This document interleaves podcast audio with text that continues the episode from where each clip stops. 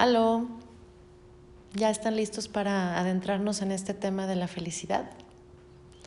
Soy Malena y voy a comenzar con el primer capítulo y dependiendo qué tan densa sea la información y necesitemos un break para reflexionar cada uno, le voy a ir parando. ¿sí? No lo quiero hacer muy largo porque creo que hay muchas cosas que tenemos que detenernos a, a pensar. El primer capítulo se llama Haciéndote cargo de ti mismo y dice así. La esencia de la grandeza radica en la capacidad de optar por la propia realización personal en circunstancias en que otras personas optan por la locura. Lo voy a volver a repetir porque me gustó. La esencia de la grandeza radica en la capacidad de optar por la propia realización personal en circunstancias en que otras personas optan por la locura. Mira por encima de tu hombro. Te darás cuenta de que tienes a tu lado un compañero que te acompaña constantemente. A falta de un nombre, mejor llámalo tu propia muerte. Puedes tener miedo a este visitante o usarlo en tu propio beneficio. De ti depende la elección. Siendo la muerte una propuesta tan eterna y la vida tan increíblemente breve, pregúntate a ti mismo, ¿debo evitar hacer las cosas que realmente quiero hacer? ¿Viviré mi vida como los demás quieren que la viva? Lo más probable es que tus respuestas se puedan resumir en unas pocas palabras. Vive, sé tú mismo, goza y ama. Puedes temer tu propia muerte de forma negativa o usarla para ayudarte a vivir de modo positivo. Escucha al Iván Illich de Tolstoy.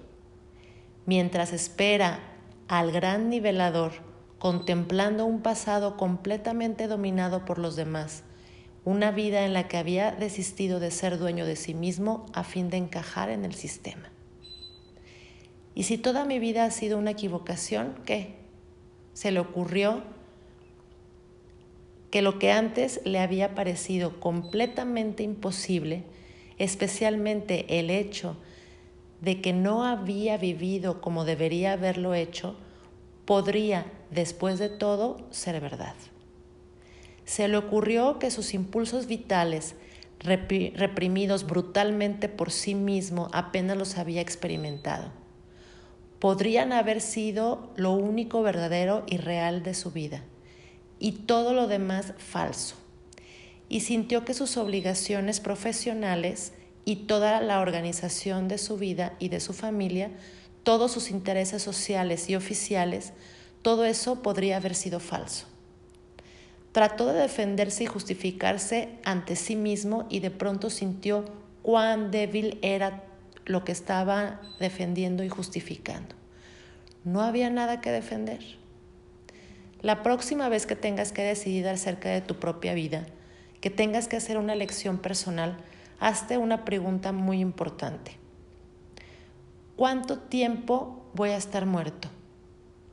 Ante esta perspectiva eterna, puedes decidir ahora lo que prefieres, lo que eliges y dejar a los que siempre estarán vivos las preocupaciones los temores, la cuestión de si te pueden permitir, perdón, la cuestión de si te lo puedes permitir y la culpabilidad. Si no empiezas a actuar de esta manera, ya puedes formularte la posibilidad concreta de vivir toda tu vida tal como los demás piensan que debería de ser. Ciertamente, si tu estancia en la tierra es tan corta, debería ser por lo menos agradable. En pocas palabras, se trata de tu vida. Haz con ella lo que tú quieras. Bueno, vamos a, adentrarnos en el tema de la felicidad y tu propio coeficiente de inteligencia. El hacerte cargo de ti mismo significa dejar a un lado ciertos mitos muy generalizados. A la cabeza de la lista está la noción de que la inteligencia se mide por la capacidad de resolver problemas complejos, de escribir, leer o computar a ciertos niveles y de resolver rápidamente ecuaciones abstractas. Esta visión de la inteligencia postula la educación formal y el conocimiento académico o la cultura como la verdadera medida de la realización personal. Fomenta una especie de esnovismo intelectual que ha obtenido consigo unos resultados muy desmoralizadores. Hemos llegado a creer que una persona es inteligente si tiene una serie de títulos académicos o una gran capacidad dentro de alguna disciplina escolástica, matemáticas o ciencias, un enorme vocabulario, una gran memoria para recordar datos superfluos o si es un gran lector. Sin embargo, los hospitales psiquiátricos están atiborrados de pacientes que tienen todas las credenciales debidamente presentadas, como de muchos que no las tienen. El verdadero barómetro de la inteligencia es una vida feliz y efectiva, vivida cada día y cada momento cada día. Si eres feliz, si vives cada momento, aprovechando al máximo tus posibilidades, entonces eres una persona inteligente. La capacidad de resolver problemas es un aditamento útil a tu felicidad, pero si tú sabes que a pesar de tu talla de, tu falta de habilidad para resolver cierto tipo de cosas puedes elegir lo que te haga feliz o que por lo menos puedes evitar lo que te hará infeliz, entonces se podrá decir que eres inteligente. Eres inteligente porque tienes el arma más eficaz para combatir el colapso nervioso. Te llamará quizá la atención que te diga que no existe eso que llamamos colapso o depresión nerviosa. Los nervios no colapsan. Abre a alguien y busca sus nervios rotos. No aparecerán. Las personas inteligentes no tienen colapso nervioso porque están en control de sí mismas. Ellas saben cómo elegir la felicidad en vez de la depresión porque saben enfrentarse con los problemas que hay en sus vidas. Nótese que no dije resolver los problemas. En vez de medir su inteligencia por su capacidad para resolver problemas, esta gente la mide por su capacidad de seguir siendo igualmente felices y valiosos, se solucione o no el problema. ¿Mm? ¿Ya escucharon? Bueno, Puedes empezar a considerarte realmente inteligente en base a cómo escojas sentirte al enfrentarte con circunstancias difíciles. Las dificultades de la vida son muy parecidas para todos. Todos los que están con otros seres humanos en cualquier contexto social tienen las mismas dificultades. Los desacuerdos, las componendas, los conflictos son parte de lo que significa ser un ser humano. Igualmente el dinero, la vejez, las enfermedades, la muerte, los desastres naturales y los accidentes son acontecimientos que presentan problemas a todos los seres humanos. Pero mientras algunas personas logran evitar el desaliento que inmoviliza, que inmoviliza y la infelicidad al enfrentarse con estos hechos, hay otros que desploman, quedan inertes y sufren un colapso nervioso. Los seres humanos que reconocen los problemas como algo que es parte de la condición humana y no miden la felicidad por la ausencia de los problemas, esos son los seres humanos más inteligentes que conocemos.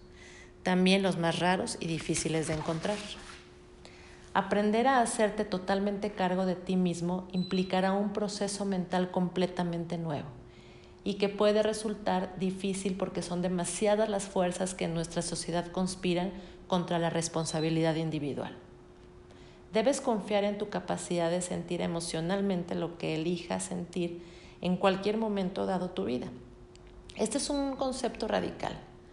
Probablemente tú has crecido creyendo que no puedes controlar tus propias emociones, que la ira, el miedo y el odio, al igual que el amor, el éxtasis y la alegría, son cosas que te pasan.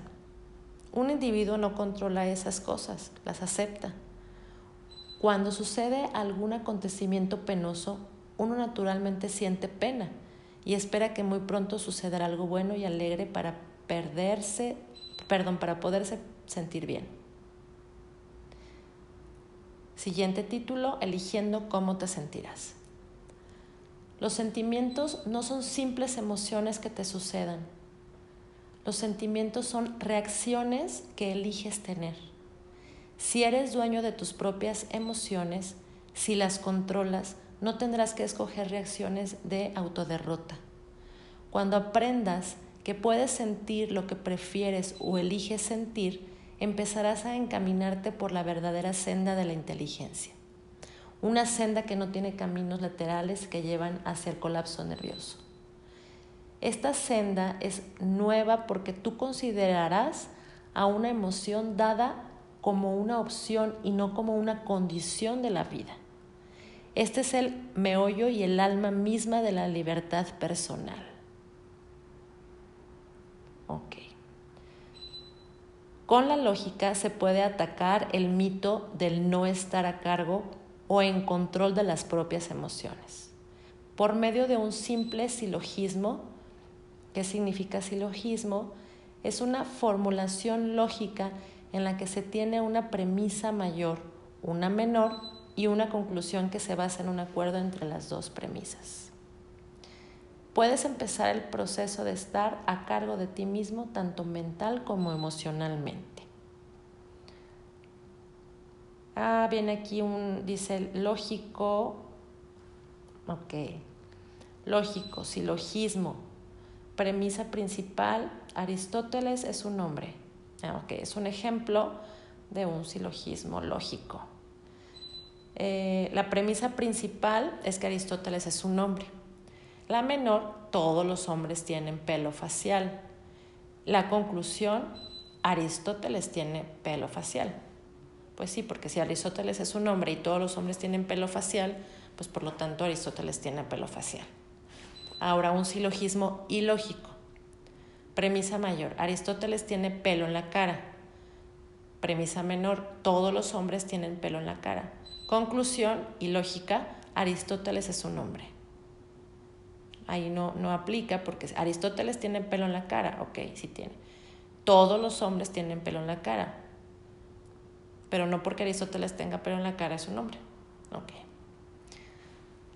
Está muy claro que cuando recurres a la lógica debes tener cuidado de que las premisas mayor y menor estén de acuerdo. En el segundo ejemplo, o sea, en el ilógico, Aristóteles podría ser un mono o un topo, He aquí un ejercicio lógico que puede descartar como, perdón, que puede descartar para siempre la noción de que tú no puedas hacerte cargo de tu propio universo emocional. Ok, entonces aquí ya viene un ejemplo de un silogismo ilógico, pero aplicado a, pues normalmente a todos nosotros. Eh, nosotros, por ejemplo, una premisa mayor es que yo puedo controlar mis sentimientos. Y entonces la premisa menor es que mis sentimientos provienen de mis pensamientos. Y por lo tanto la conclusión es, yo puedo controlar mis sentimientos. Ay, perdón, es un silogismo lógico, no ilógico. Ah, ya los hice bolas con los silogismos, pero bueno, espero haber sido clara. La premisa mayor está clara.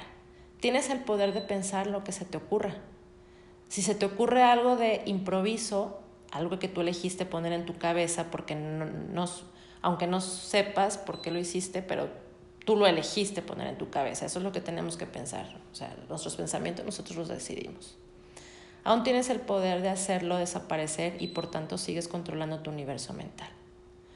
Yo te puedo decir, piensa en un antílope color rosa y tú lo puedes volver verde o convertirlo en un jabalí o puedes pensar simplemente en cualquier otra cosa que quieras. Solo tú puedes controlar lo que entra en tu cabeza como un pensamiento. Si no crees en esto, Contesta simplemente esta pregunta. Si no eres tú el que controla tus pensamientos, ¿quién los controla? ¿Es acaso tu esposo, tu jefe, tu mamá? Y si son ellos los que controlan lo que tú piensas, entonces mándalos a ellos a que se hagan un tratamiento psicoterapéutico y tú mejorarás inmediatamente. Pero tú sabes que no es así. Tú y solo tú puedes controlar tu aparato pensante, fuera de casos extremos de lavado de cerebro o de experimentos de condicionamiento que no forman parte de tu vida. Tus pensamientos son tuyos, exclusivamente tuyos para hacer con ellos lo que quieras, conservarlos, cambiarlos, compartirlos o contemplarlos. Ninguna otra persona puede meterse dentro de tu cabeza y tener tus pensamientos como tú los experimentas. Eres tú quien controla realmente tus pensamientos y tu cerebro es tuyo propio. Puedes usarlo como quieras y determines. Tu premisa menor no es discutible si examinas las pruebas históricas y empleas tu sentido común. No puedes tener un sentimiento o emoción sin antes haber experimentado un pensamiento. Sin el cerebro desaparece tu capacidad de sentir. Un sentimiento es una reacción física a un pensamiento. Si lloras o te sonrojas, te late más fuerte el corazón o te sucede cualquiera de las posibles reacciones emocionales de la interminable lista de posibilidades. Quiere decir que primero has recibido unas señales del centro del pensamiento. Cuando el centro del pensamiento de tu mente está dañado o ha sufrido un cortocircuito, no sientes emociones, no puedes sentirlas. Con cierto tipo de lesiones en el, cerebro no se siente ni el dolor físico, literalmente tu mano puede quedar completamente achicharrada y frita al fuego y tú no vas a sentir ninguna sensación de dolor.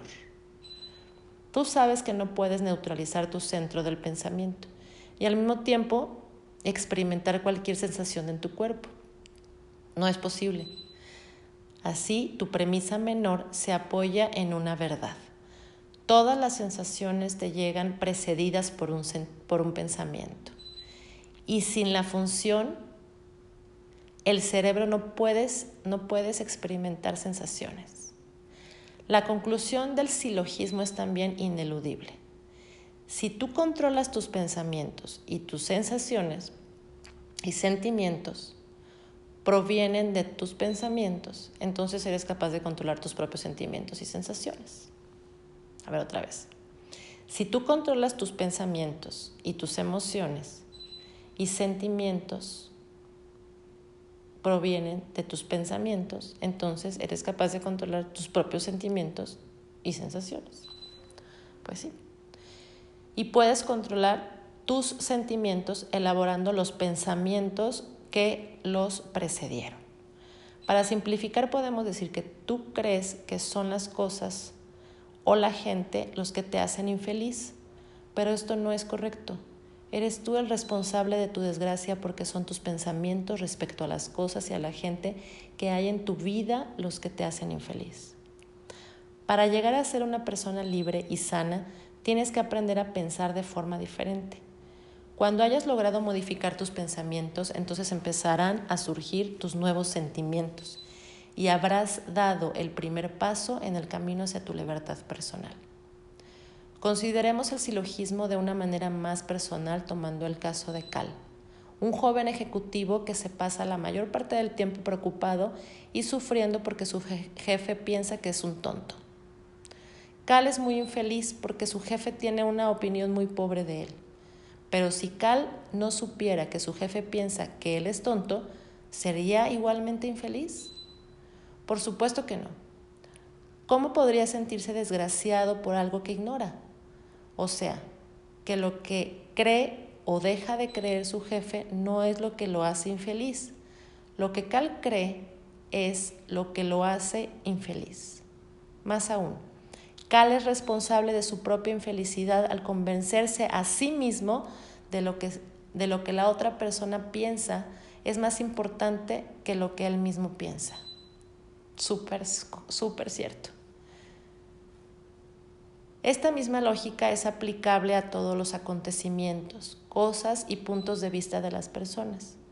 La muerte de alguien no es lo que te apena, hasta enterarte no puedes haberte apenado.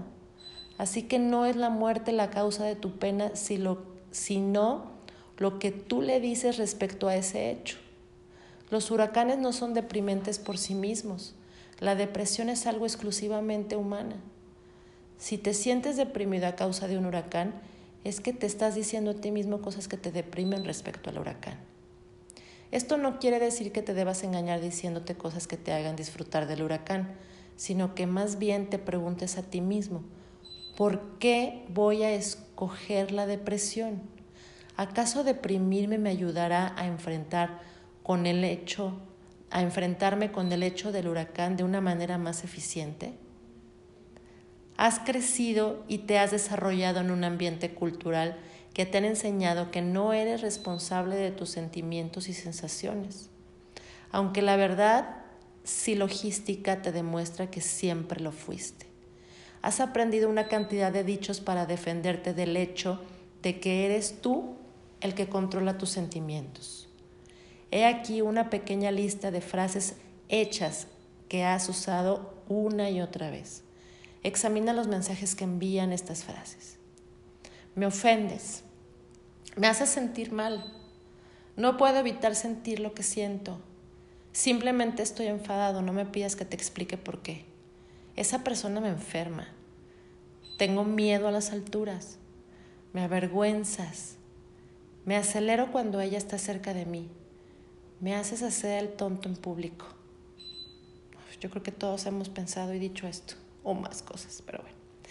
Esta lista podría seguir interminablemente. Cada frase contiene dentro de sí misma un mensaje que anuncia que no eres responsable de lo que sientes. Ahora vuelve a escribir la lista correctamente, o sea, de manera que refleje que eres tú quien controla lo que sientes y que tus sentimientos y sensaciones provienen de los pensamientos que tienes respecto a cualquier cosa. En lugar, en lugar de decir me ofendes, lo correcto sería me ofendí por las cosas que me dijiste a mí mismo respecto a cómo reaccionaste tú ante mí. O sea, me estoy responsabilizando a mí, no echándole la culpa al otro. Ok, la segunda frase. En lugar de decir me hace sentir mal, tendría que decir me hice sentirme mal. Ok. En lugar de decir no puedo evitar sentir lo que siento, tengo que decir puedo evitar sentir lo que siento, pero he escogido estar enfadado. ¿Mm? en lugar de decir simplemente estoy enfadado, no me pidas que te explique por qué, lo que deberíamos de decir, he decidido sentirme enfadado porque generalmente no puedo manipular a los demás con mi enfado, puesto que ellos piensan que yo los controlo.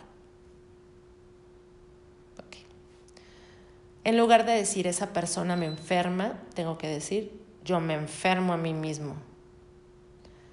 En lugar de decir tengo miedo a las alturas, debo de decir yo me asusto a mí mismo en las alturas. En lugar de decir me avergüenzas, debo decir yo me avergüenzo de mí mismo. En lugar de de decir me acelero cuando ella está cerca de mí, debería decir yo me excito cuando estoy cerca de ella. Y en lugar de decir me haces hacer el tonto en público, debería de decir, yo hago el tonto por tomar más en serio tus opiniones respecto a mí mismo que las mías propias y por creer que los demás hacen lo mismo. Quizá tú crees que los dichos de la lista 1 son simplemente figuras retóricas que se han convertido en clichés que se usan en nuestro ambiente cultural y que no tienen mayor significado. Pero si es así, ¿cómo piensas entonces cómo ¿Cómo piensas entonces? Pregúntate a ti mismo por qué las frases de la lista 2 no se han convertido en clichés. Ok, o sea, porque la lista 1 es lo que todo el mundo pensamos y la lista 2 pues no la tenemos común en mente. Eh, la respuesta está en la influencia de nuestro ambiente cultural sobre nuestro pensamiento que nos enseña a pensar como la lista 1 y nos aleja de la lógica de la lista 2. El mensaje es claro como el cristal. Eres tú el responsable de lo que sientes. Sientes lo que piensas y puedes aprender a pensar diferentemente sobre cualquier cosa si decides, hacerlo. Pregúntate a ti mismo si vale la pena, si te compensa ser infeliz, estar deprimido o sentirte herido u ofendido. Entonces examina profundamente el tipo de pensamiento que te están llevando hacia estos sentimientos de debilidad. Como ven, yo creo que cuando alguien hace algo que no nos gusta, aparece como nuestro ego, en donde decimos, a ver, no voy a permitir que esta persona me haga y por lo tanto me voy a enojar o por lo tanto la voy a sentir, hacer sentir mal o voy a llorar para que vea que me lastimo. Sí, creo que, que tiene mucho, digo, no, no, no sé si estoy bien, no lo menciono aquí todavía, pero también tiene mucho que ver con, sí, por supuesto, con la, la forma como nos han educado, pero también algo creo que tendría que ver con el ego, ¿no creo? ¿Cuántas veces te enojas por algo y ya después se te olvida que estás enojado y vuelves a ver a la persona y finges estar enojado porque saber no si no me ha pedido perdón ¿por qué voy a por qué le voy a entonces a veces ya ni te acuerdas por qué sigues enojado pero ya ni estás enojado no porque pues cómo vas a permitir que esa persona no se sienta mal si te hizo enojar entonces sí, sí creo que tenga mucho que ver este, que siempre queremos echar la culpa a los demás y, y, que la gente vea que, que nos ofendieron o que nos hicieron sentir mal para engrandecer pues también esa parte del ego, ¿no? Y justificar el descontrol que tenemos de nuestras emociones propias, creo. Bueno, los voy a dejar hasta aquí. Vienen todavía del capítulo 1, vienen más temas, pero creo que nos dejo aquí para reflexionar un poquito qué tanto controlamos nuestros pensamientos y qué tanto pues también controlamos nuestros sentimientos y nuestras emociones. Porque tenemos que reaccionar como todo mundo. ¿no? Si, si alguien me, me dice que ya no me quiere, lo lógico es que me ponga triste, ¿no? Lo lógico es que me dé coraje, lo lógico es que entre en depresión. Entonces, ¿cómo no voy a hacer lo lógico? Aunque me haga daño y aunque no pare de llorar y aunque no quiera hacer nada y me desmotive, pero tengo que hacer lo lógico, porque eso es lo que siempre he pensado que es lo correcto. Bueno, los dejo reflexionar y nos vemos en la siguiente para seguir platicando sobre estos temas de, de control y de felicidad. Gracias por escucharme. Bye.